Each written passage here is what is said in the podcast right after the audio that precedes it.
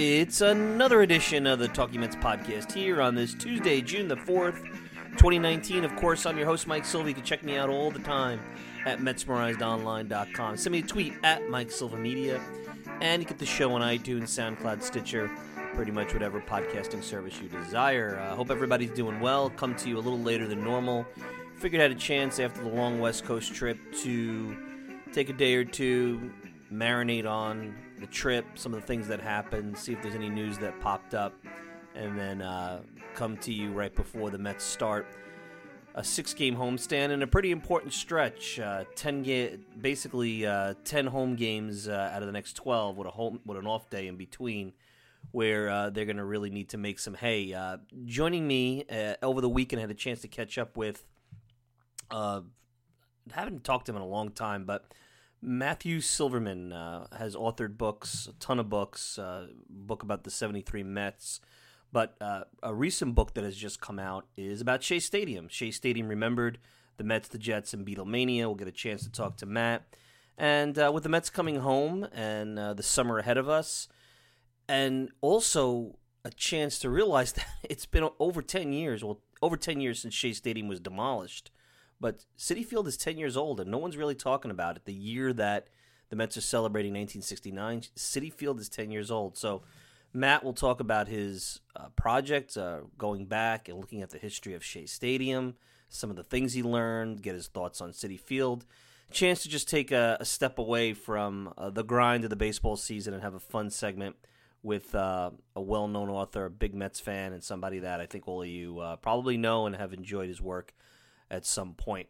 Now, uh, about a week ago, I came to you right before the Memorial Day holiday, and we had we were talking about the replacement Mets. They had just come off a six and one homestand, and can they survive the West? And I had told you that if I could sign for three and four now, looking at some of the the gaps in the offense, the struggles with the starting rotation, knowing they're going into L A to face the Dodgers, uh, the best hitting team in baseball, a team that was hot.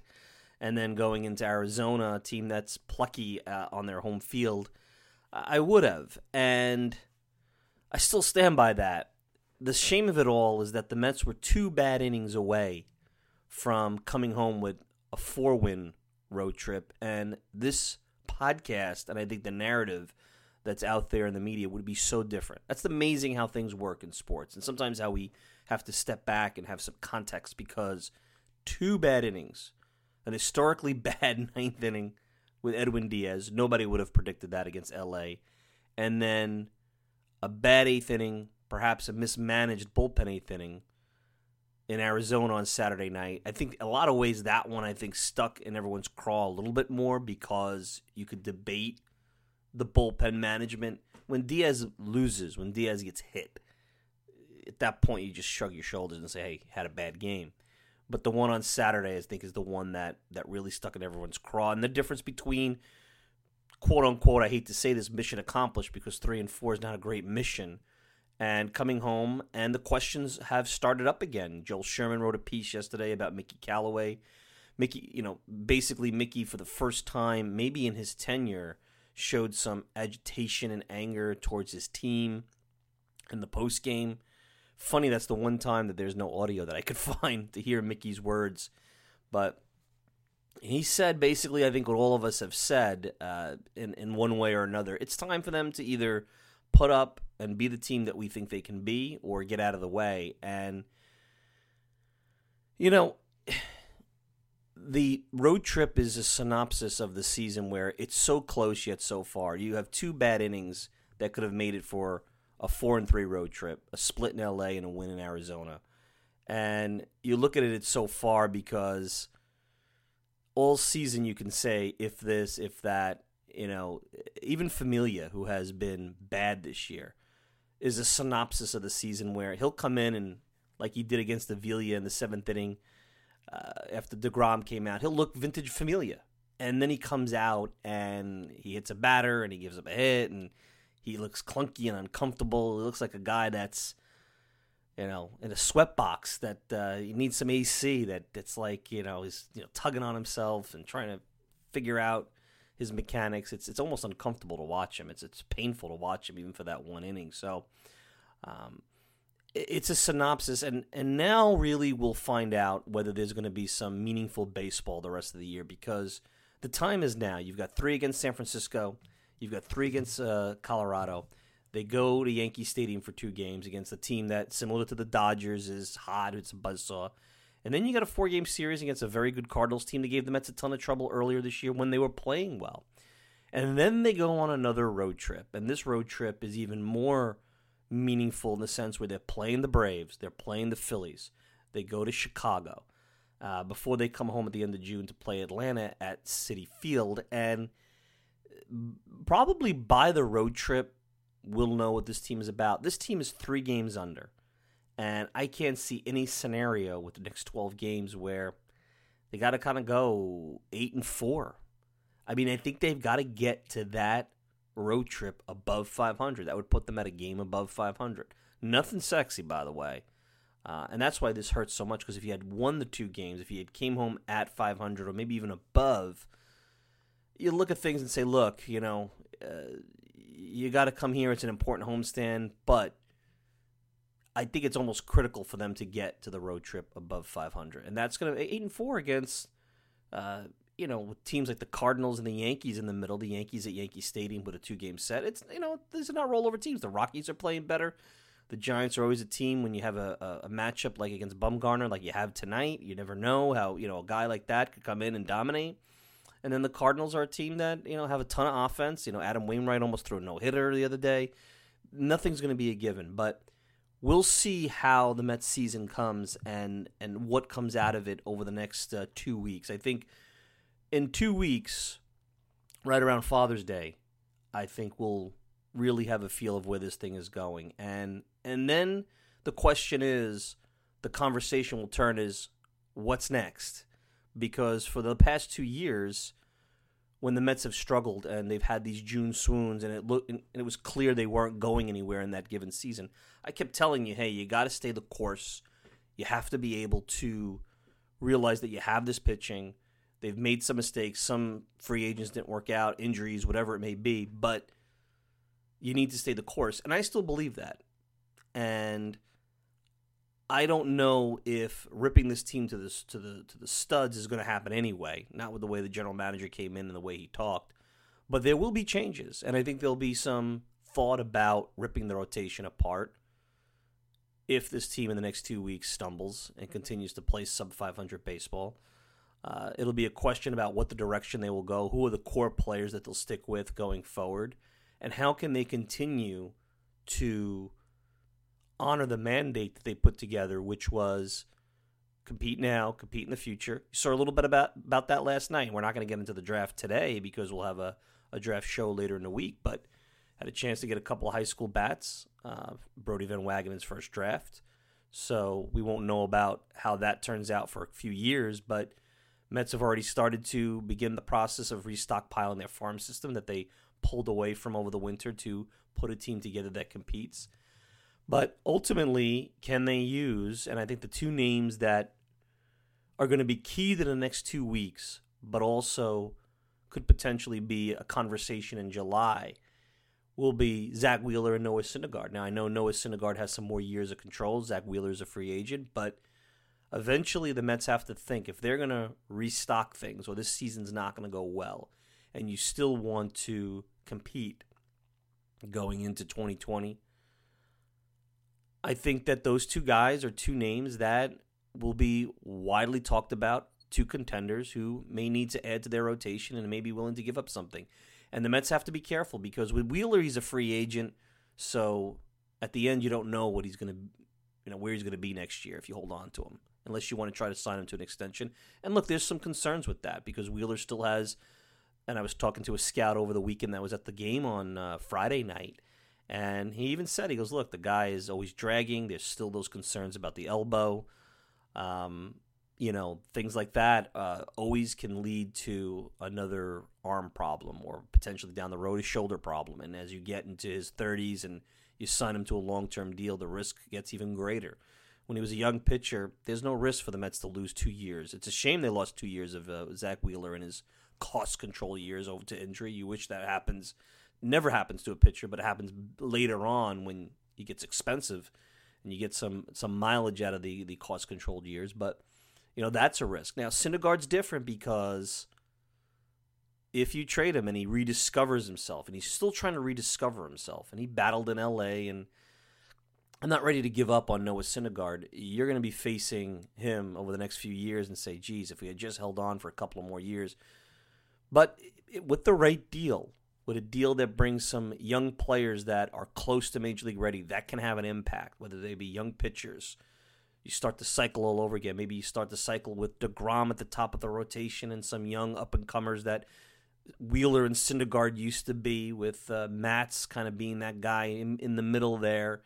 And then you go out and you get some veterans to round out the rotation, and maybe you have some, or you, you trade them for some offensive pieces, and then you go out and you get some veterans to build a different rotation, a team more balanced, or a team more focused on offense uh, and less on, on balanced starting pitching, guys that could be professionals and get you through six innings rather than guys that potentially could dominate but seem to always leave you wanting.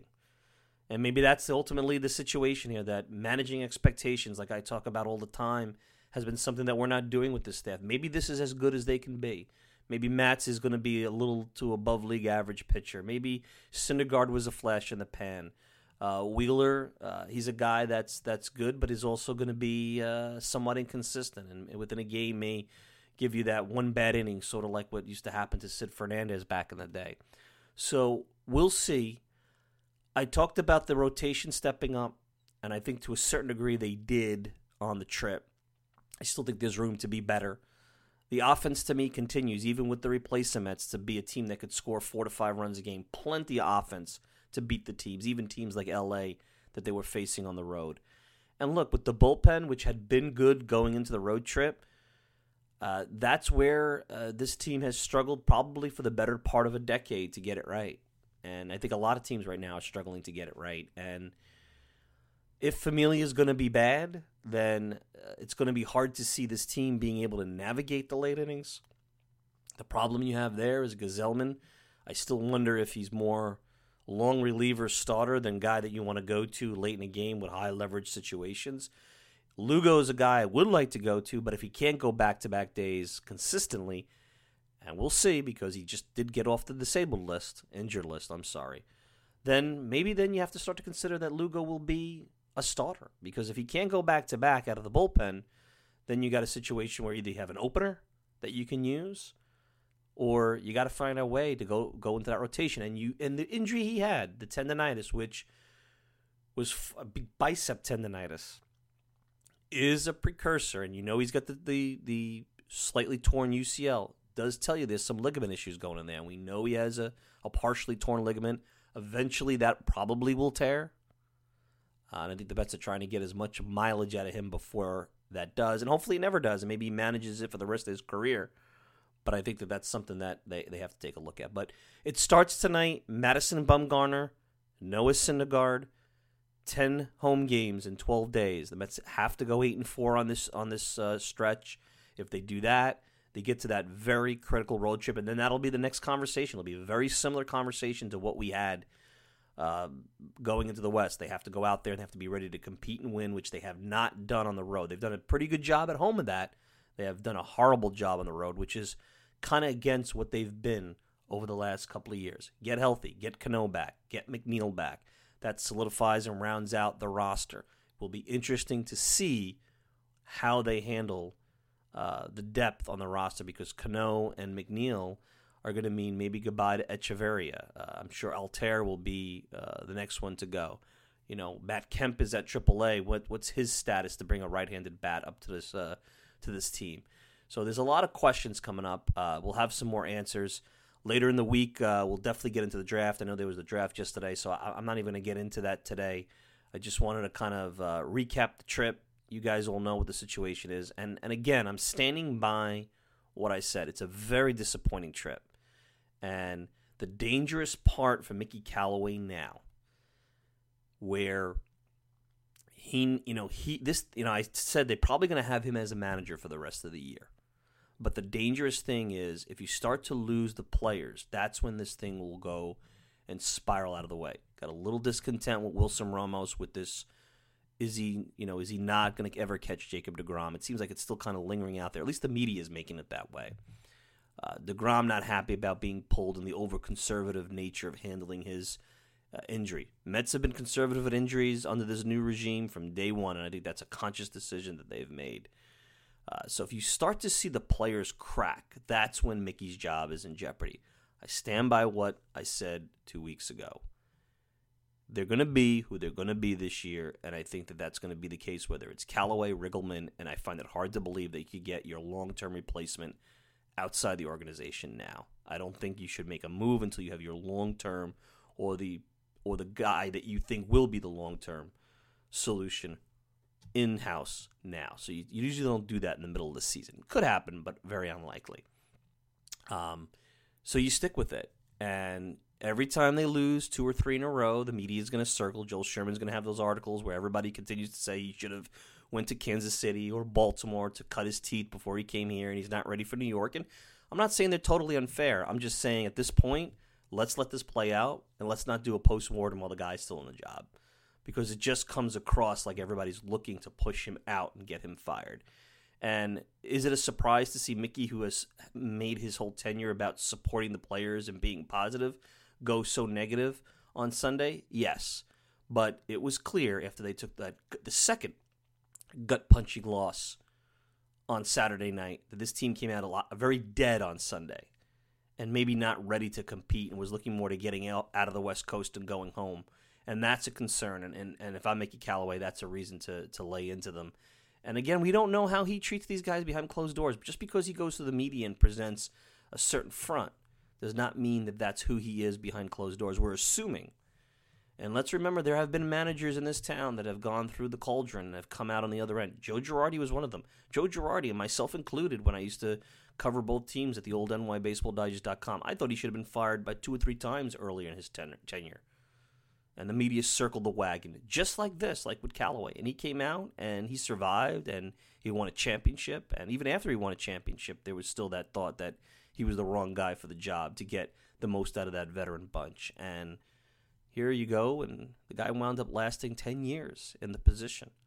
So you never know what could happen. But I do know that the next twelve games is pretty much where this team is going to make hay, where they're going to set themselves up for their next test. And then first, maybe the first test that they'll pass on the road later this June. And then it'll be very soon before we know the direction of where this is going and what the team should do. And that hopefully will be, we continue to talk about them competing for a playoff spot. But if not, then it'll get really interesting about us talking about what will they do to move forward. Because that question, in my mind, is not as clear as it's been in prior years. It's actually much more murky than ever. And it's much trickier, and it's much more critical to get it right. Let's take a quick break. When we return, Shea Stadium Remembered. Matthew Silverman will join us as we talk about his new project, his book, The Mets, the Jets, and Beatlemania. You're listening to the Talking Mets podcast. We'll be back with more right after this. It's goodbye to the Polo Grounds, farewell to the old, and welcome to the new. Shea Stadium, the new home of the Mets, to be ready for the opening day of the nineteen sixty-four season. Here is a stadium that has been designed to be the greatest ever built for baseball, with a perfect view of the playing field from every seat. Not a column, pillar, or post in the entire park to obstruct the view. fifty-five thousand seats, and nearly all of them within the foul lines. Everything about this stadium has been designed for the comfort and convenience of the fans. A series of ingeniously arranged ramps to avoid jamming of crowds before or after game time. twenty-one banks of escalators make the long, hard climb to the upper grandstands a thing of the past. There's a subway line that runs right to the ballpark, with a pedestrian overpass that leads from the Willits Point I R T station right to the stadium entrance. Bus lines, too, will go directly to the stadium, and nearby is a station of the Long Island Railroad.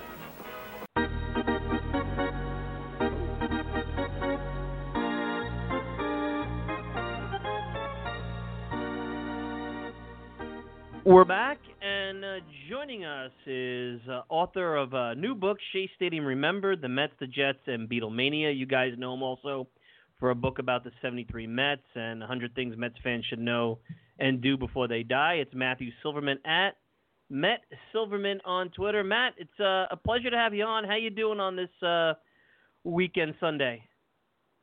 I'm doing very well, thanks. So, Shea Stadium. As I was going through the book and uh, I looked at the, the, the date, I'm like, I can't believe it's been over a decade since Shea Stadium was demolished. Uh, Citi Field's been around ten years. Uh, I guess it's kind of amazing, and I'm sure that played into you putting this book together, how time flies and how long it's been. How, how you know, Citi Field being ten years old, that's not a, a young stadium anymore.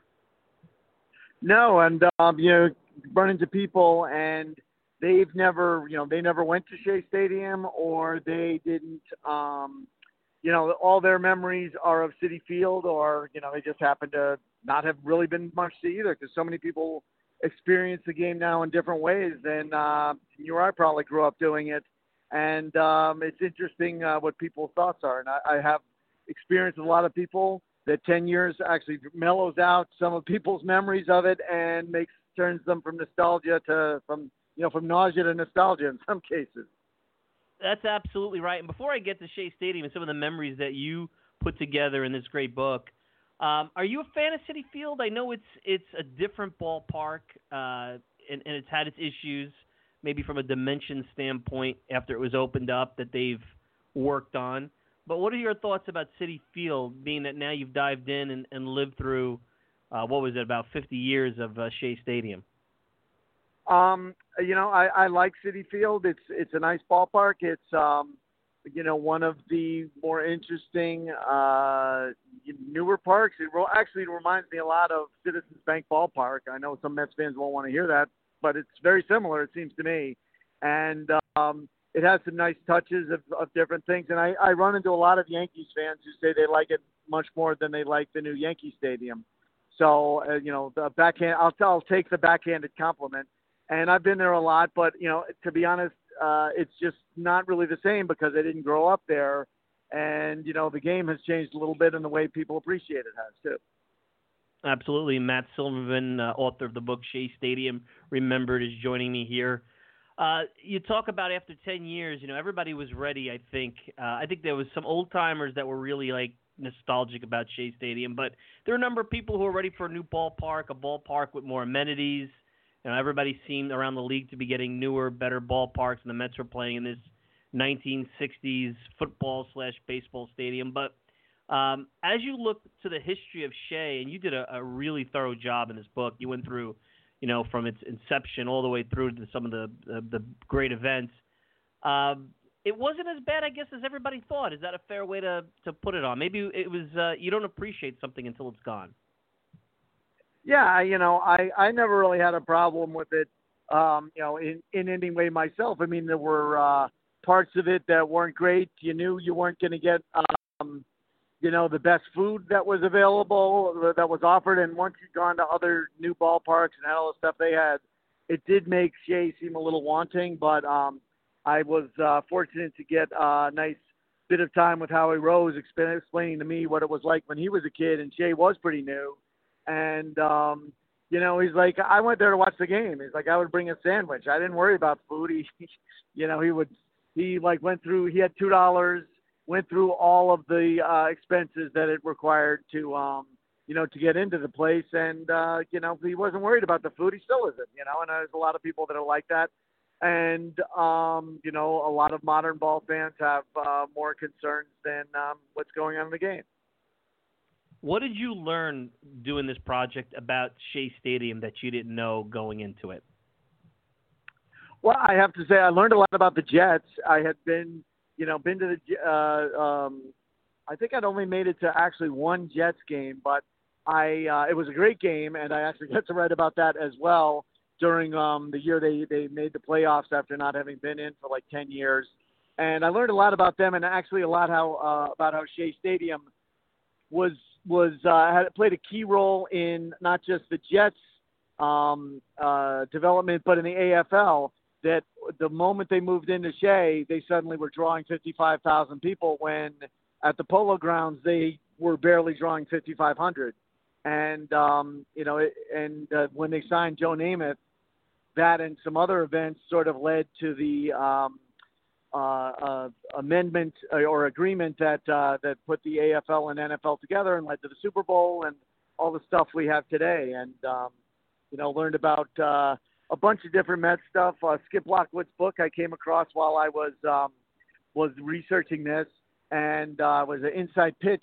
And he gave, I never really spent much time in the underneath part. You know, when I went out to the bullpens, they didn't really encourage you to go out there, or, uh, you know, when uh, uh, with a with a press pass and all that, uh, or I just didn't do it for whatever reason. And uh, he really explained it great, and how, you know, you could just drive like a, a golf cart they would take out to the bullpens and everything like that, and just sort of the way it, you know, everything was so symmetrical there um, that you, you don't see anymore. And that that was. Uh, That was something that I never really thought about, and um, you know, uh, was kind of, kind of grooved on. I actually put in a whole new chapter uh, in the book based on um, you know, on that revelation I came across.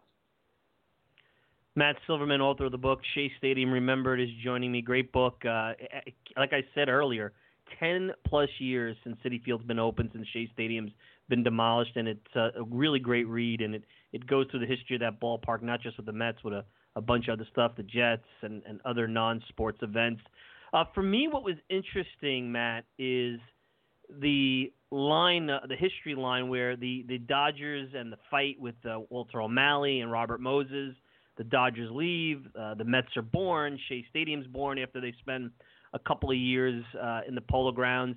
Uh, Shea Stadium, uh, that should have been the new uh, Ebbets Field. Is that a fair way of putting it? Yeah, that is the place they took. Um, uh, they took Walter O'Malley to say, "Okay, you want a new stadium? This is where it's going to be." And he did not want it there. You know, A, it wasn't in Brooklyn, and B, they, you know, he he came up with a better a plan that worked much better for the Dodgers, and along the way coerced the uh, the Giants into joining him, because it would have been a much more difficult situation to set up, especially with, you know, how much longer it took to fly uh, and travel places. Uh, to have the Giants out there, so a team, you know, going out to California had two stops to make instead of just one, um, and uh, y- you know uh, it should have been, would have been, but he didn't want it there, and Robert Moses wasn't going to bend, and um, you know, the Mets, uh, the, their biggest uh, hurdle was to try and get uh, National League Baseball back, and they they they jumped through a lot of hoops to try and do that, and even, you know, sort of faked out the uh, National League uh, by, um, you know, saying they were going to start a new league. And they never questioned that that was where they were going to be. And uh, New York sort of um, did everything it had to to change some of the rules in order to have a public, publicly funded stadium, which was, uh, the you know, the, the thing that made the uh, the Mets reality. I don't know if the Dodgers would have worked, or the fan base would have worked, going out to Queens. What What are your thoughts, having done the research? And obviously it was a better scenario for the fans than them going three thousand miles away to L A, but can't argue with that move now all these years later. But uh, do you think it would have worked, putting the Dodgers in Queens and calling them the Brooklyn Dodgers? It, it would have been a bit clumsy. Well, I mean, you know, you have the, the New York Giants and the New York Jets playing in New Jersey. That seems clumsier to me, but... But, uh, you know, at the time, I, I do think it would have rubbed some people the wrong way. But also uh, in the you know late fifties, um, there was a lot of people that were moving from Brooklyn to other areas, whether it was Queens or Westchester or New Jersey, Connecticut, wherever.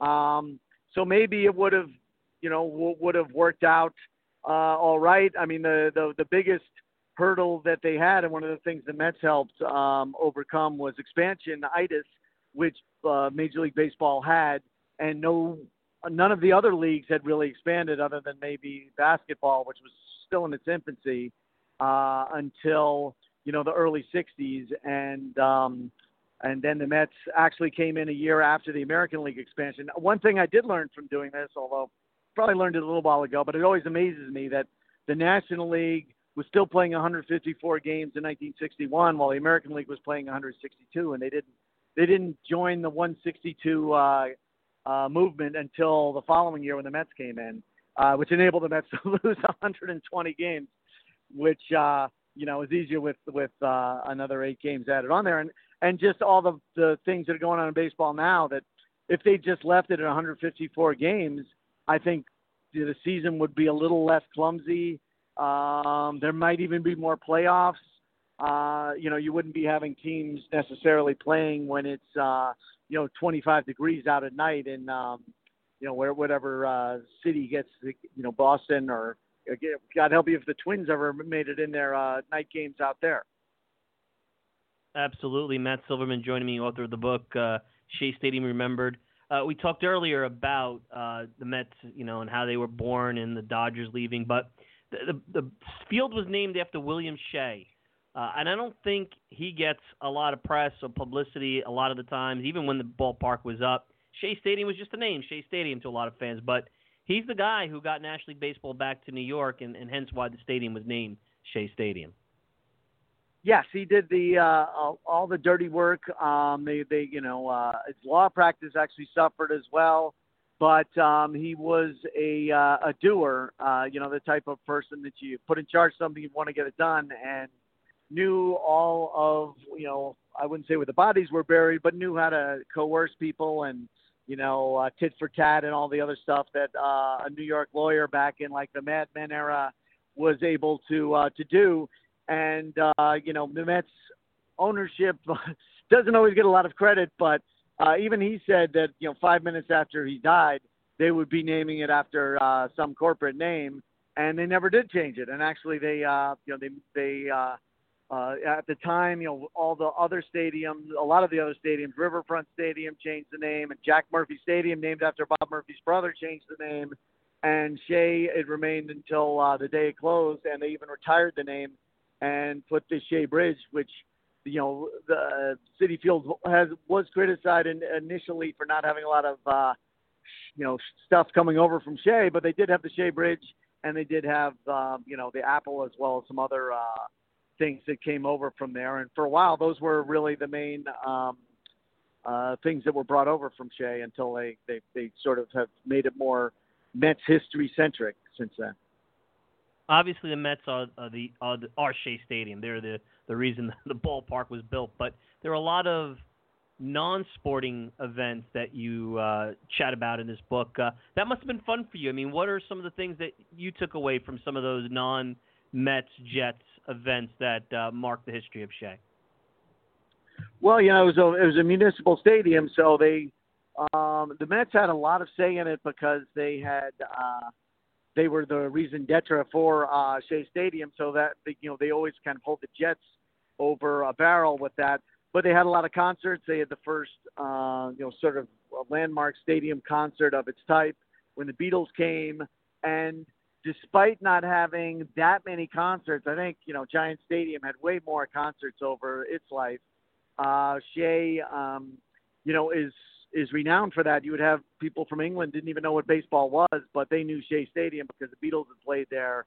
And then later the Who played there, and, uh, um, you know, other bands, Rolling Stones played there, Bruce Springsteen, you know, it didn't have as many acts as a lot of places did, but a, most of them were, uh, you know, um, uh, grade A, you know, t- top of the line. And then Billy Joel as the final concert, Uh, orchestrated that, and had Paul McCartney come in and play the last song, uh, which was fitting. And one of the things I think always hurt Shea, it maybe hurt Citi Field a little bit. I know they're trying to work on it, and, and it has a political component to it, is that it was a, literally it's in the middle of nowhere, Shea Stadium. You had the, the chop shops across the street. I think in your book you have an overhead of, before it was built, it was what, a dump? Uh, or, or it literally was a dump. Yes. Like yeah. It was a dump, right? So, you know, you're building a stadium in a dump. I get it, you know, open, you know, area, you know, real estate stuff to come by in New York. There's politics for a publicly funded stadium. I get it.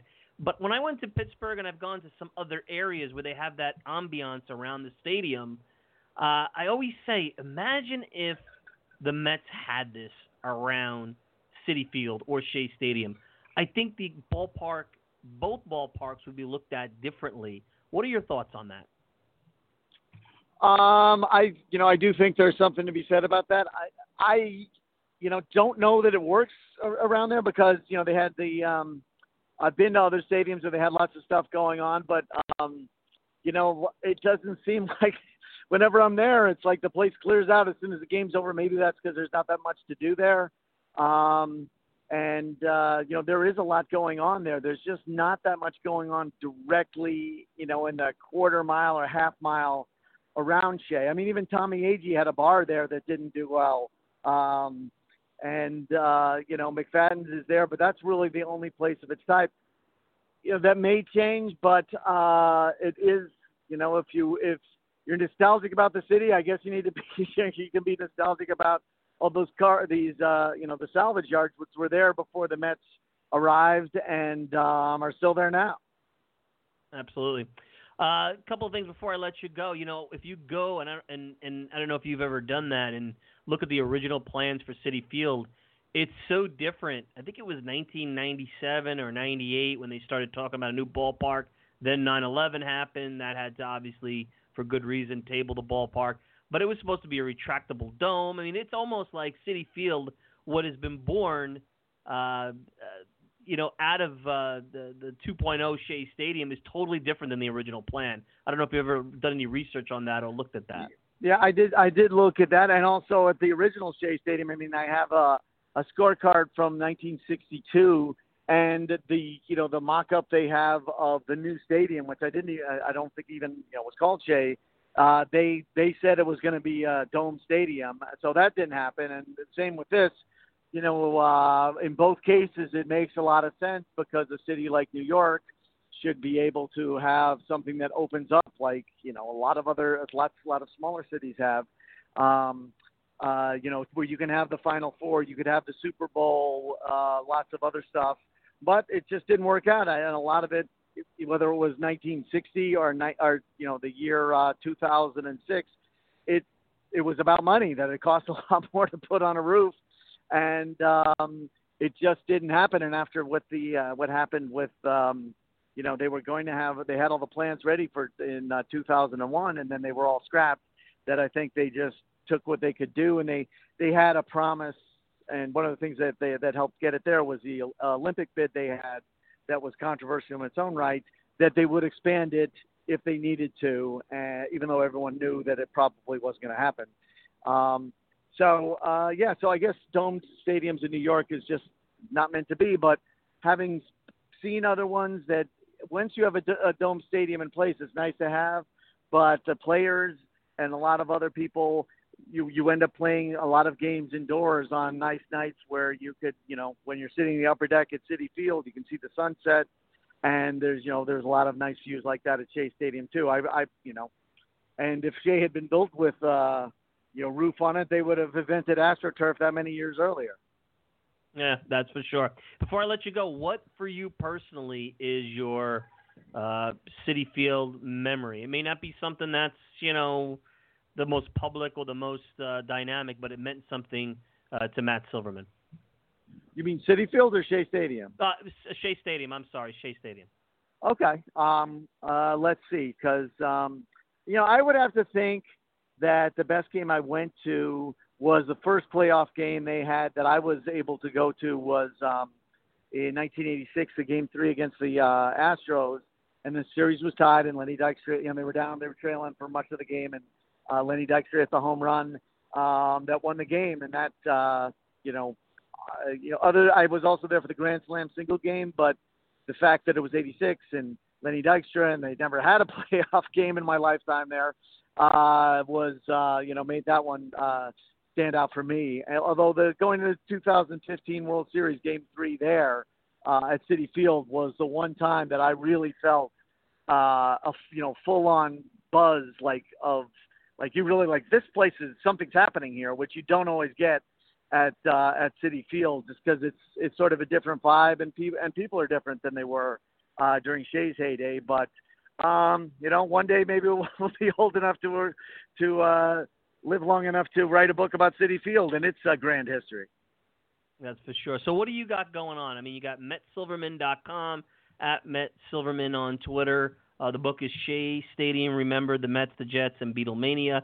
Uh, give uh, the listeners an idea of what you have coming up. Uh, obviously, if there's anything you want to pop about the book, events, what have you. Well, that's a good point. I'm actually going to uh, Cooperstown, and speaking of the Hall of Fame, on this Wednesday, June the fifth at one o'clock. Um, that's sort of, you know, Father's Day is a big uh, a big day for um, uh, for books about uh, sports and baseball in particular. And so, you know, anyone who's interested, they can contact me through Met Silverman dot com if they want a, you know, um, uh, autographed copy for their uh, their dad or their mom or, or whomever. Um, or they can, you know, buy the book, send it to me if they want, or, you know, or contact me that way, or just pick it up and read it. And um, and uh, that's that's just dandy, too. Listen, it's been fun going down memory lane. This is a great book. You did great work on this because – Uh, I was really enjoying it. You learned something. It brings back great memories. Let's catch up again. Thank you so much for being generous with your time on a weekend. I appreciate it. Well, thanks a lot, Mike. Thank you for having me. Glad to be here. Thanks a lot. That's uh, Matt Silverman at Met Silverman on Twitter, Met Silverman dot com. Uh, the book is uh, Shea Stadium Remembered, The Mets, the Jets, and Beatlemania. We'll be back with more Talking Mets podcast, and we'll wrap up right after this. Hey, Mets fans, I'm going to let you in on a little secret. If you're looking for the best unbiased and independent coverage of the New York Mets, then look no further than Mets Merized Online dot com. MetsMerized Online is the go-to place for comprehensive Mets coverage, including exclusive interviews, daily original articles, great weekly features, in-depth analysis, minor league reports, game-by-game breakdowns, and so much more. Find out why thousands of fans turn to MetsMerized Online every day to get the latest news and opinions about the Mets. Coming from an impressive staff of the most passionate fans and skilled writers ever assembled, all in one place. Check it out for yourselves, Mets fans. Go to Mets Merized Online dot com right now. That's Mets, M E R I Z E D, online dot com, and get MetsMerized today.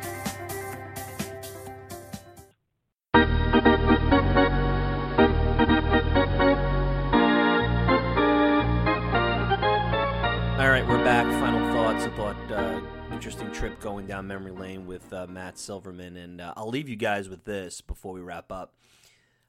I always get asked, well, what's your favorite Shea Stadium memory? And I was at the final game at Shea, which was a surreal day, the day they were trying to get into the postseason. They had all these former Mets there. It was raining. They were playing Miami. Uh, they had just come off a big win with Santana shutting the Marlins down the day before, and, and you knew this was the, could potentially be a great day or it could be an awful day.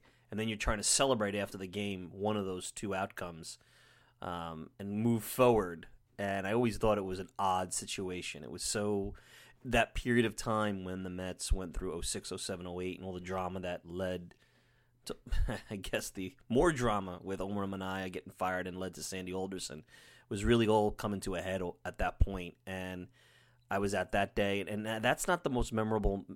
It was a, an odd day. It was a memorable day, but for the wrong reasons. But I always go back to Game three of the two thousand N L D S, the Benny Agbayani game. And I was at postseason games in ninety-nine, and I went to a few postseason games. I went to a game against the Cardinals uh, uh, later in that uh, that postseason in two thousand. Had been to a number of games in oh six uh, and, and, and over the years. You know, just tons of games. You know, it's hard to remember every one. And I will just say that that night stood out because it was a dramatic game. I was sitting in the upper deck of Shea Stadium, literally the last row. The wind was whipping. It was so cold. Um, it was such a long game. And you just hope on a game like that, especially because it's a pivotal game in a five-game series. Those game threes in a five-game series, you don't you don't want to lose them because you're down two one. Now your back's against the wall. You know you're going back to San Francisco at that point for pivotal, you know, for decisive game five. Tough place to play. They barely survived it the first time. And um, it was just amazing when ba- Agbayani hit the, the home run. It was like a combination of it, joy and relief, and I just want to get out of here. I'm so cold. and you knew they had to turn it around quick because there was a, a, a late afternoon game the following day. And the Giants were a team that won one hundred games, I believe, that year, and were a really tough team. And, and to navigate with the bullpen, uh, the Mets had a very strong bullpen, getting through that lineup a few times, basically almost playing a game and a half to get through that lineup.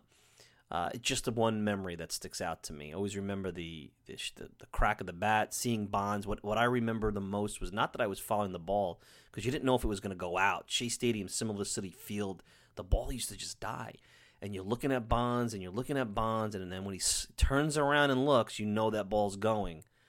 And uh, and then I just remember seeing the scrum at home plate, the celebration, and uh, the Mets going up two one and, and putting themselves in a position to win the series, which they did a day later. So that that's my Shea Stadium memory, if you want to throw one of those in there.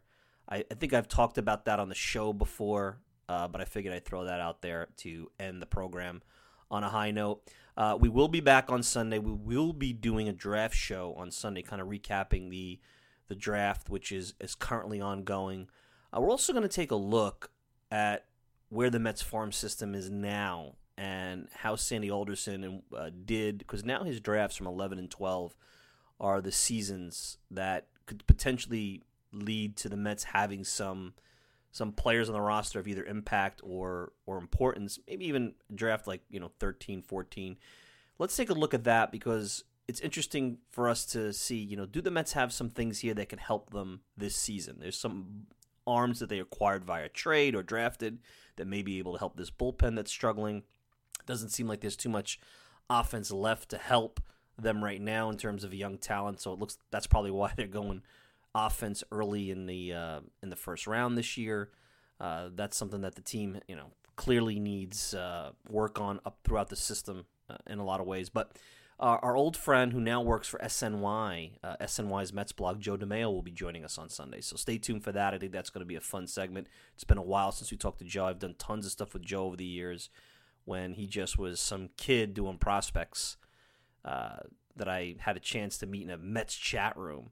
That now he's doing work for S N Y and, and one of the more respected names uh, out there in the Mets uh, f- uh, fandom that uh, that they look to as far as what his opinion is on these prospects and, and, and drafts. And, and he's done so much work to get not only good information, but get to know these guys, get to understand the process. So I'm looking forward to that, because Joe's been a friend. He did some work for me at the old N Y Baseball Digest dot com. And now he's going to come on and contribute to this program, and I know that's going to be a fun segment, and I know you guys are going to enjoy that. So stay tuned for that. That'll be coming out on Sunday, and uh, and away we go. So I want to thank Matt Silverman for joining us today. You can check him out on Twitter, at Matt Silverman, and then go to his uh, book, Shea Stadium Remembered, The Mets, the Jets, and Beatlemania. Check it out at a bookstore, Amazon, whatever. I want to thank the good folks over at Mets Merized Online dot com. Send me a tweet, at Mike Silva Media, and you get the show on iTunes, SoundCloud, Stitcher, pretty much whatever podcasting service you desire. I'm your host, Mike Silva. Enjoy the rest of your week. We'll be back with more Talking Mets podcasts later on this week. Take care, everybody.